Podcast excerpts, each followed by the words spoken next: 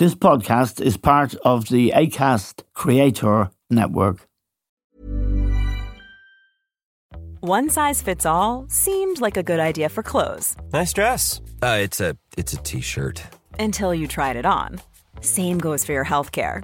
That's why United Healthcare offers a variety of flexible, budget friendly coverage for medical, vision, dental, and more. So, whether you're between jobs, coming off a parent's plan, or even missed open enrollment, you can find the plan that fits you best. Find out more about United Healthcare coverage at uh1.com. That's uh1.com. A lot can happen in the next three years. Like a chatbot may be your new best friend. But what won't change? Needing health insurance. United Healthcare Tri Term Medical Plans are available for these changing times. Underwritten by Golden Rule Insurance Company, they offer budget friendly, flexible coverage for people who are in between jobs or missed open enrollment. The plans last nearly three years in some states, with access to a nationwide network of doctors and hospitals. So, for whatever tomorrow brings, United Healthcare Tri Term Medical Plans may be for you. Learn more at uh1.com.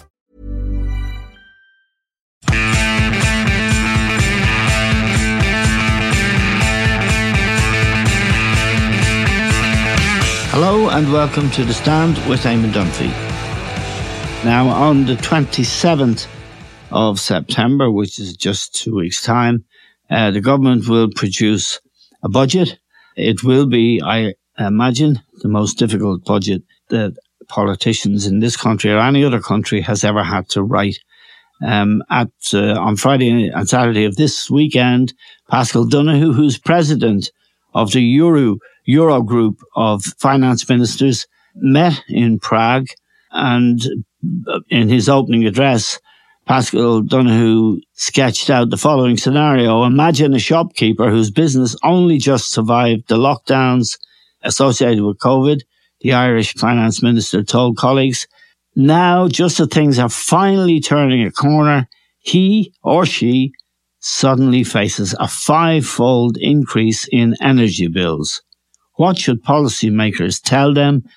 There needs to be, Paschal Donohoe argued, a message of hope. We're joined now by one of our leading economists, uh, Jim Power, to discuss this dilemma. Jim, as we uh, talk uh, this morning, the speculation is that people could be facing uh, this year gas and electricity bills of around 6,000 euros.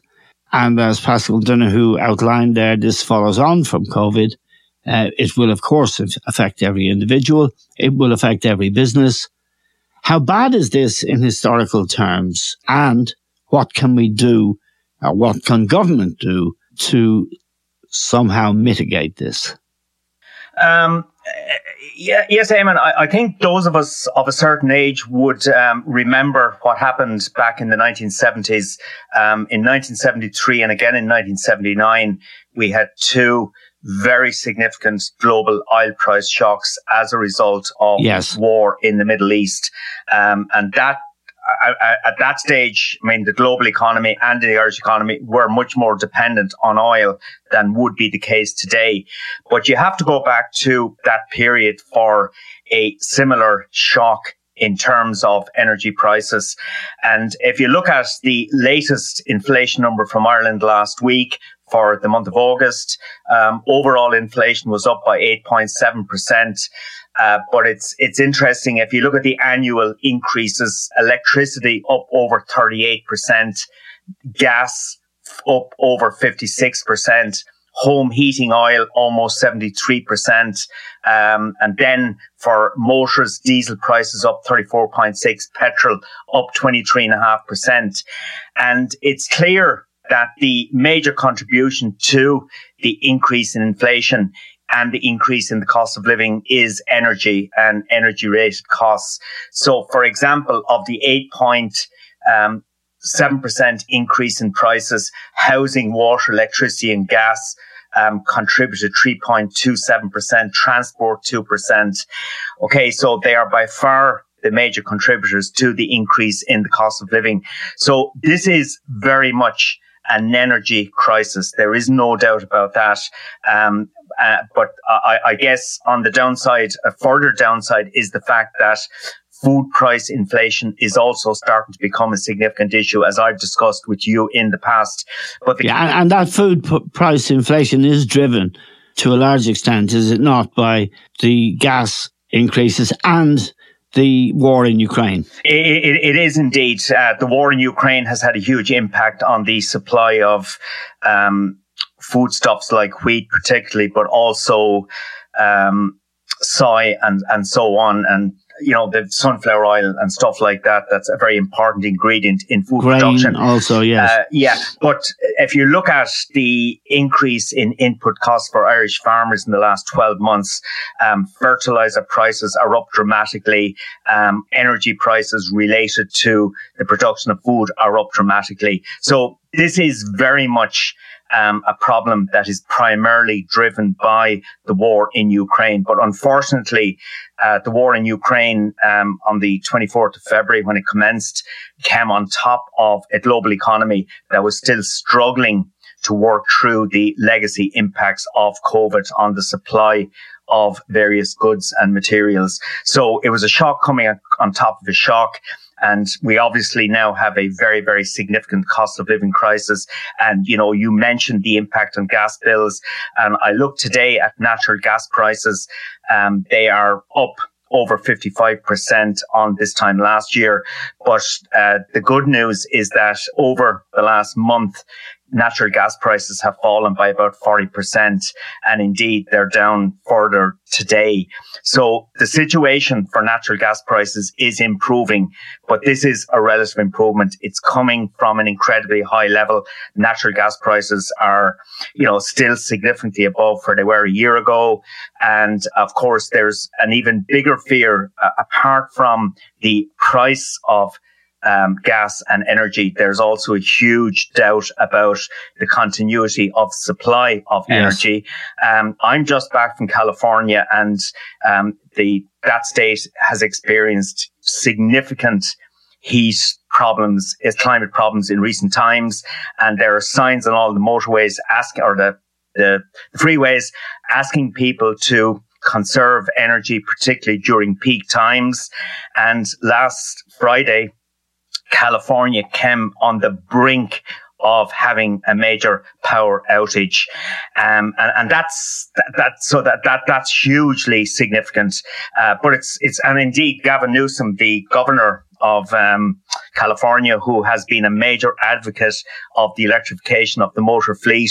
He was asking people last week not to charge their electric vehicles because it was putting too much pressure right. on the electricity grid. So it's quite extraordinary. And the same sorts of issues are at play here in Europe.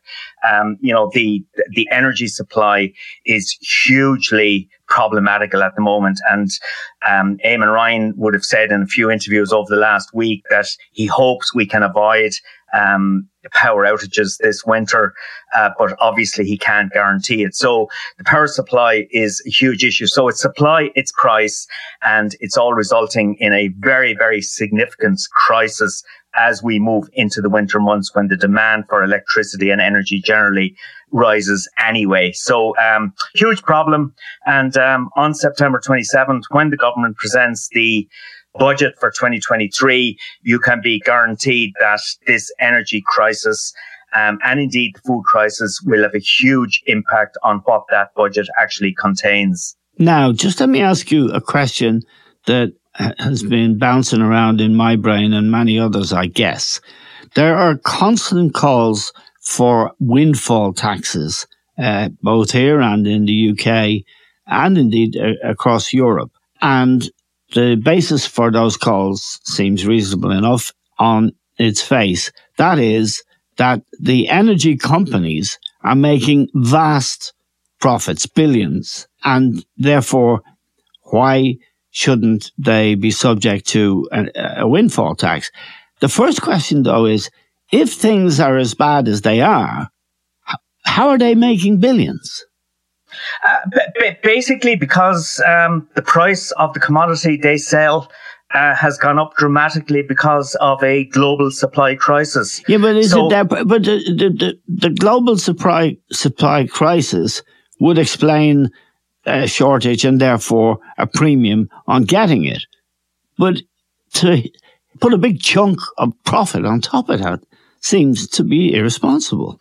Well, yeah, I mean, uh, the the the the, the bottom line is they Am are. Am I missing something, Jim? Uh, no, you're not missing something. I mean, they they are. I, I, guess they are the beneficiaries of chance at the moment, um, in the sense that you know because of the Ukraine situation coming on top of the COVID situation, um, there, there has been significant disruption to the production of um, gas and indeed oil and coal. So for the companies that are selling this product into the consumer market, um, the price has gone up dramatically, um, and yet their input costs would not have risen to anything like the same extent. So significant windfall profits are being made, and indeed, the European Commission is currently negotiating a piece of legislation which would cap the earnings of non gas fossil fuel companies. Okay. And, and basically what that means is that if the price, if their earnings go above a certain level, um, that will be paid over to the European Commission and that money will then be distributed across the countries of the European Union in order to compensate them for the high prices. So in a sense, it is a windfall tax. Naturally, the companies themselves that would be subject to these windfall taxes are arguing that it will damage their ability to invest in future energy production and that it might actually result in higher prices. But the, the moral argument for a windfall tax is certainly a very strong one at the moment because it is quite incredible that these companies are making huge windfall profits at the moment, totally at the expense of the consumers of energy, be they businesses, um, particularly small businesses or households. So the moral argument for a windfall tax is very strong, but I think we need to be careful about how that windfall tax is actually engineered. And it strikes me that the European Commission's proposal about capping earnings does appear to make sense, but you would not want a situation where actually um, these measures further increase the price of energy. Um, so it, it, it is a delicate balancing act, but I think, as I say, the moral and political um, ground behind this is very strong at the moment. So um, I think the European Commission's proposal will probably cross the line, um, and Eamon Ryan was sort of promising last week that Ireland would be a significant beneficiary of these windfall tax gains as they're distributed across the member countries of the European Union. Right. Uh, how is a, uh, the price set? Just by the market? Uh, the, yeah, the price is set by the market, and um, so it's it's basically a demand supply situation. Um, but the the point about this is that natural gas is a key gas is a key ingredient in the production of electricity. electricity okay. Yes. But, but the way the electricity market is priced is that the, okay, we produce electricity around Europe and indeed around the world in a number of different ways. You know, there's fossil fuel production. There is alternative energy, be it wind, solar, and so on. And then gas becomes the marginal um, product used in the production of electricity. And in electricity markets, as I understand it, that it's the price of the marginal unit of electricity produced um, that sets the price of electricity. So, in other words, um, it is the price of gas rather than the price of renewables that will determine what the consumer will pay for electricity. And despite the fact that the cost of producing renewable energy has fallen significantly over the last decade, gas is the marginal commodity that's used in electricity production. And that sets the price for the electricity that the consumer is charged. And that's why we see these natural gas prices feeding directly into electricity costs. So it's, it's, it's a complicated pricing mechanism, but suffice to say that without getting lost in the technicalities that natural gas prices dictate the price we pay for electricity as consumers and as businesses. And with natural gas prices at elevated levels, with uncertainty about the future supply, uh, depending, of course, on what happens, uh, Russian gas supply into Europe over the coming months and the war in Ukraine, um, it's uh, it's imposing huge problems and uh, is giving rise to this cost of living crisis for households, but also it's a huge crisis for small and medium businesses, particularly. Yes. There's a story in the Irish Times today um, about a craft brewery in Inchicore, one that I visited because they have a, a nice pizza place there and they produce great beers called Rascals. And the founder of that company was suggesting that um, previously he was paying two cent per unit of gas to produce the beer. He's now being charged 20 cents. And that's a dramatic increase. Yes. And obviously he's not in a position to pass that on to the consumer because, you know, the, the craft beer market is a very competitive market and there is certainly um, a high price elasticity of demand, I suspect, for that product. So uh, his margins have been squeezed dramatically. And his biggest problem is, um, and I, I sort of taken this from the interview in the Irish Times today, he has no idea about what it's going to look like over the coming months. So he's obviously seriously concerned about the survival of his business in this sort of environment. And indeed, you know, that's just a case study, but I think it's writ large across the SME sector in the country at the moment. So this energy crisis is not just a household crisis. It is also very much a cost of doing business crisis. Yes. So it's, it's a huge, huge issue for our economy, but we're not unique. It's exactly the same in the United States. It's the same in the, it's, in fact, it's probably worse in the UK at the moment. And, uh, because Brexit has had a huge impact on energy costs there as well. And of course, it's a problem across the European Union. So Ireland is not unique, but, you know, having said that, it's a huge problem and will dominate what we see in the budget on um, September 27th. Life is full of awesome what ifs, and some not so much, like unexpected medical costs. That's why United Healthcare provides Health Protector Guard fixed indemnity insurance plans to supplement your primary plan and help manage out of pocket costs. Learn more at uh1.com. A lot can happen in three years, like a chatbot may be your new best friend. But what won't change? Needing health insurance. United Healthcare Tri Term Medical Plans, underwritten by Golden Rule Insurance Company, offer flexible, budget friendly coverage that lasts nearly three years in some states. Learn more at uh1.com.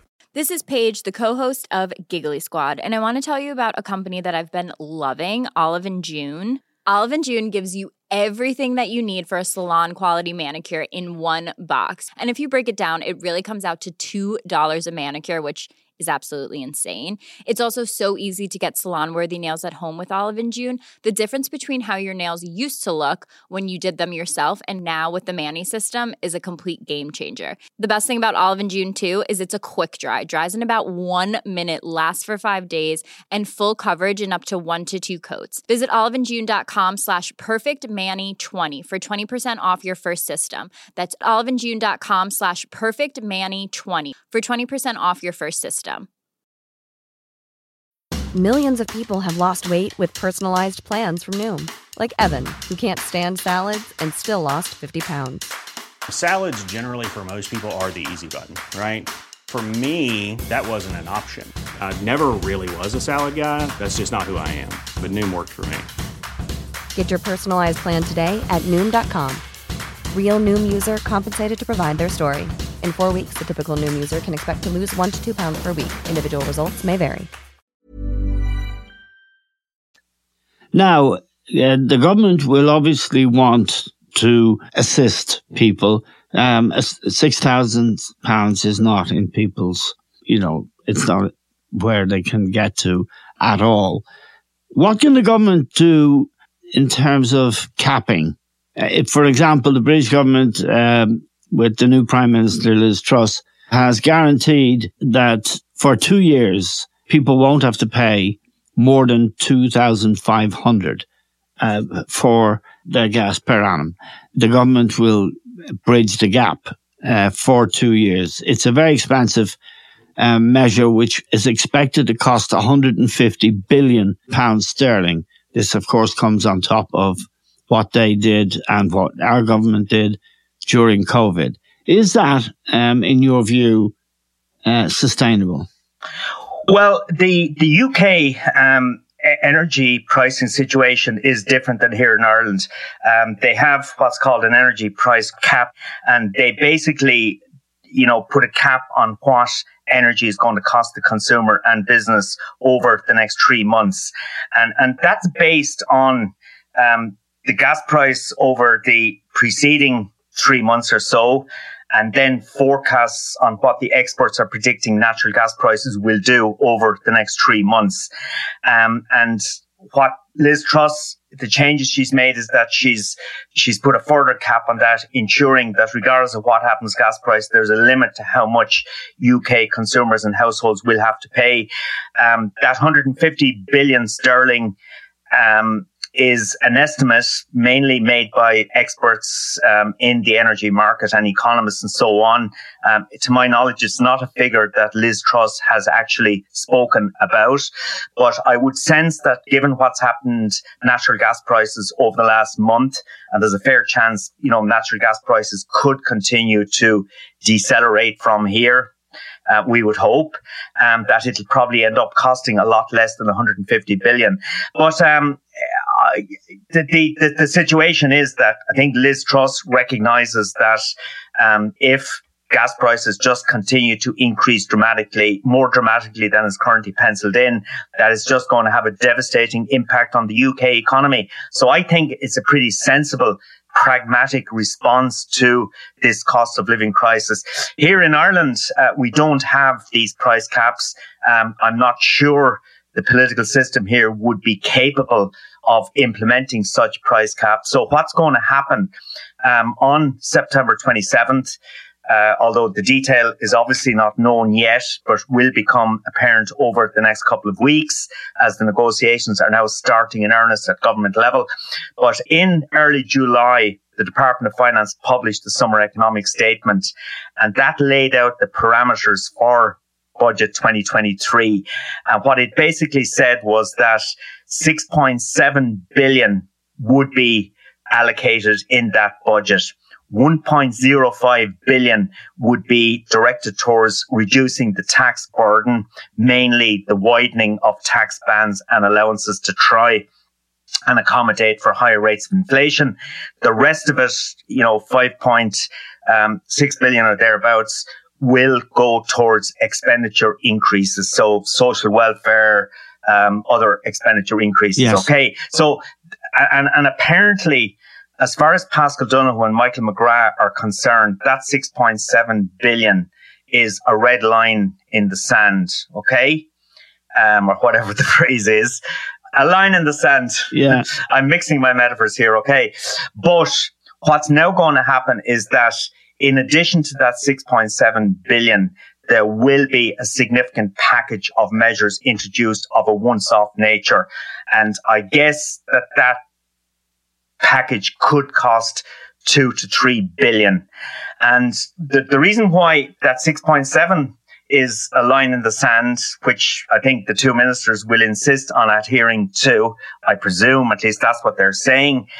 Um, the reason why they can implement beside that a package of two to three billion is because these will be once-off measures that will not feed into the budgetary arithmetic next yes. year and the year after. We can just so, add them to the national debt. Exactly. And what they will do is, um, they, you know, they will introduce further electricity bill credits. We got 200 euro credit on our bills in March.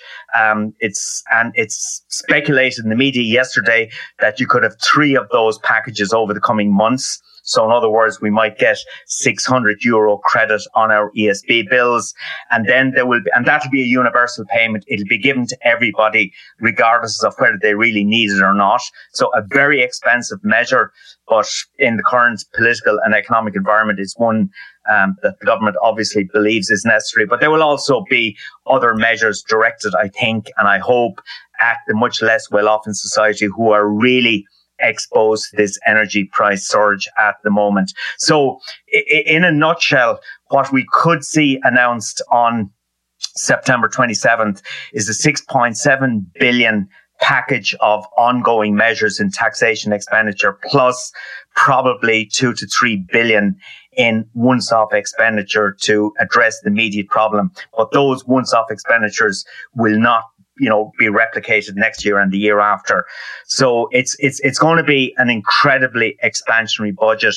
And I suspect it's going to be a budget that will be full of um, a lot of detailed measures, small measures, detailed measures, and so on. Let me ask you about the business side of this. Uh, there's two sides to it. The, the, the needs of business, uh, businesses which create employment and the domestic user and the people in their own private capacities, householders or apartment owners or whatever. In the business side, uh, is the result of this price rise going to feed into inflation, of course, but put people out of business, and particularly in the hospitality industry, where they have other problems such as the shortage of labor um, in restaurants, in bars. You see signs up everywhere, uh, staff wanted, staff wanted. Are we facing something really unprecedented here uh, and potentially very, very bad? Because we've known full employment now for quite some time, or virtually full employment, haven't we? Uh, yeah, yeah, we have. I mean, w- one of the amazing features of the last couple of years has been the remarkable buoyancy of the labour market. Uh, we have 2.55 million people in employment, which is by far the highest level we've ever seen at the end of June. We have an unemployment rate um, in August of 4.3% of the labour force, which is virtually full employment in this jurisdiction. So, uh, and as you say, you see signs all over the place for staff and staff recruitment and retention is still a huge, huge issue. And it's a huge issue in the States, in the UK, across Europe. There is this massive, um, staffing problem as a result of COVID-19. Um, the one, one of the, you know, if you think about the business implications of this, there are many, but basically when you see the sort of increase we've seen in energy costs over the last 12 months, and when you see the sort of increase we're seeing as households in our energy bills, basically that is a reallocation of household spending away from other forms of consumer spending into energy spending. So there's a direct right. transfer of resources from normal consumption over to energy consumption. And that obviously is benefiting the energy suppliers significantly. But what that means is well, that it's affecting, it's, it's affecting it's, employment. It's, it's affecting consumer, business. It's affecting consumer spending. Okay. There's no doubt about that. And we've seen, we've seen over the last two or three months of retail sales data that, um, consumer spending is now consumer spending on non-energy is starting to decline and it's becoming a more challenging environment for any customer facing business. There's no doubt about that. So that's one thing. Um, spending is under pressure. No, no, no surprises there. The second issue, and this is one that's only now starting to feed through the system. The cost of doing business has increased dramatically for businesses over the last 12 months. Um, you know, if you, if you think about that the conversation six months ago was as the COVID supports were gradually yes. eased, you know, how many businesses would be in serious difficulty. And, and the view was that you could see a bit of a tsunami of smaller businesses going to the wall. Um, so that situation still persists. But now coming on top of this, we have this massive increase in the cost of doing business, particularly energy costs. And um, so there's a double whammy really hitting, well, it's a treble whammy actually. There's the COVID legacy, there is the reduction in spending, and there is the significant increase in the cost, input cost, the cost of doing business. So small businesses are really coming under the cosh now. It is not yet been reflected in the labour market. And as I say, this, the, the, the prevailing theme out there is still um, the shortage of labor and the cost of labor rising. But that, that is a finite, um, situation because right. there's no way small businesses can actually endure these sorts of pressures for too long more. And unless there's a significant measure, a significant package of government measures to help small businesses in the budget, I think you could see a lot of small businesses go to the wall over the next 12 months. Uh, to me, it seems logical and it seems inevitable unless, as I say, we get significant levels of government support. And listeners here will say, well, you know, why should government step in and subsidize businesses at this juncture? Well, uh, I, I think the answer to that is if we don't subsidize businesses, they will disappear and we as consumers will be worse off as a result of that. Indeed, the and they are the cornerstone uh, of our well, they are the economic streets, life. The, the, high streets of our towns and villages. Over ninety nine percent of businesses in this country are SME. They account for about sixty five percent of business employment in the economy, um, and they also make a very significant contribution to rural, regional economic growth and development. They're a key part of the streets of our towns, villages and cities around the country. So if you were to see a massive closure of small businesses, you know, the, the economic and social impact of that, I think would far outweigh any financial support that the government would have to give those businesses to help them survive. Um, in an ideal world, you you would not want to have to subsidize businesses like this, uh, but um, on a cost benefit basis, I think the benefits of supporting those businesses would far outweigh the costs of doing so. So, but that's, you know, socially and economically, it's, it's a choice we have to make. Um, and I, I hope the right choices are made. I think small businesses, I think the focus here cannot just be on households. Small businesses are also suffering significantly at the moment and yes. they do need to be helped. If not, they will disappear. And then you will get a significant structural employment problem in the economy because m- many of those small businesses employ workers that may not be very highly skilled and would find it very difficult, for example, to transition into working the IT industry or so on. So you could have a structural shift in uh, the labour force here and in unemployment. And that would then represent an even bigger problem to try and address once this cost of living crisis passes. Okay, Jim, uh, we're very grateful to you. It's the last question about interest rates and the exchange rate between the euro and sterling and uh, dollar, of course. There's the, the exchange rates are uh, being quite volatile at the moment and they're, the dollar against the pound sterling and indeed against the euro uh, is very, very strong. Uh, that's a, a, significant factor in all of these calculations as well, is it? Uh, it, it is indeed, Eamon, and I've just got my first visa bill that contains a few items of expenditure in the United States. And for the first time in many, many years, uh, the euro amount now exceeds the dollar amount. So uh, the prevailing theme in foreign exchange markets in recent times has been dollar strength and euro weakness. And um, on the back of that, you know, sterling has also weakened significantly against the dollar, particularly, um, and a little bit against the euro. But dollar strength is the dominant theme, and dollar strength creates all sorts of problems for um, particularly highly indebted emerging economies that have a lot of dollar denominated debt. So that that's a, I guess, a larger um, global emerging market problem.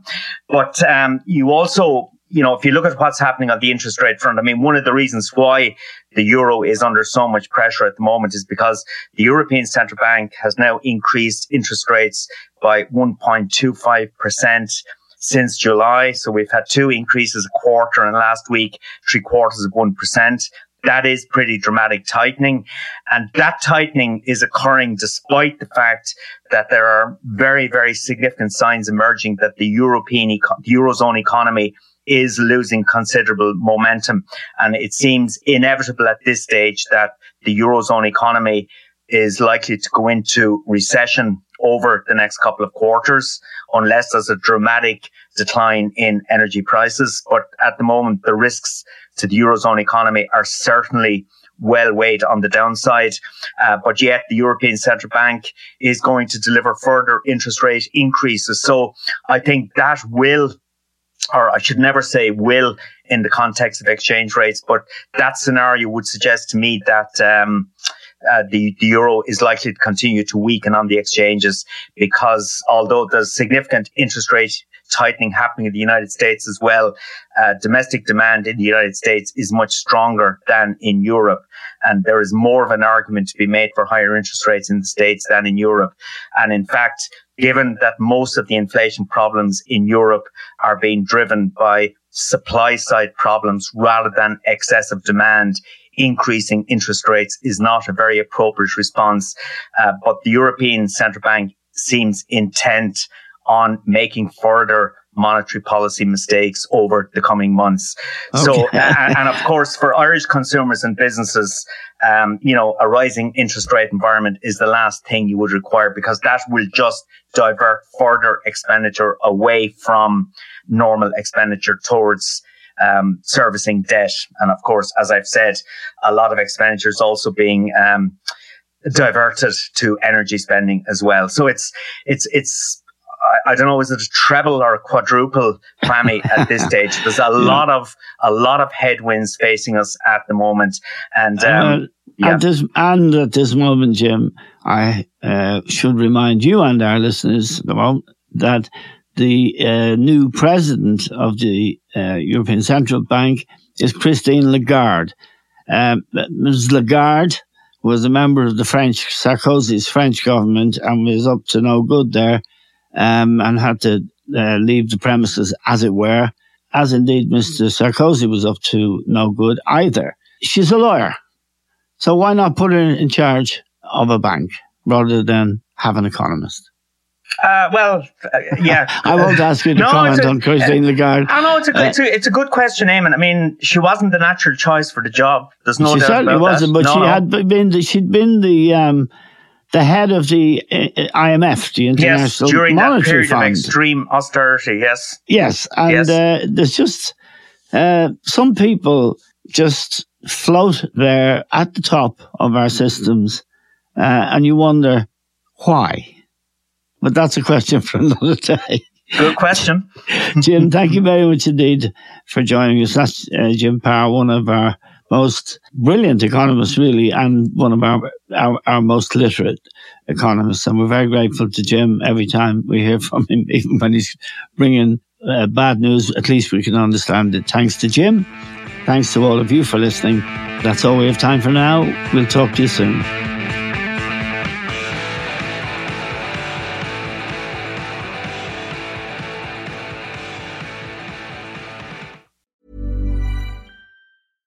Small details are big surfaces. Tight corners are odd shapes. Flat, rounded, textured, or tall. Whatever your next project, there's a spray paint pattern that's just right.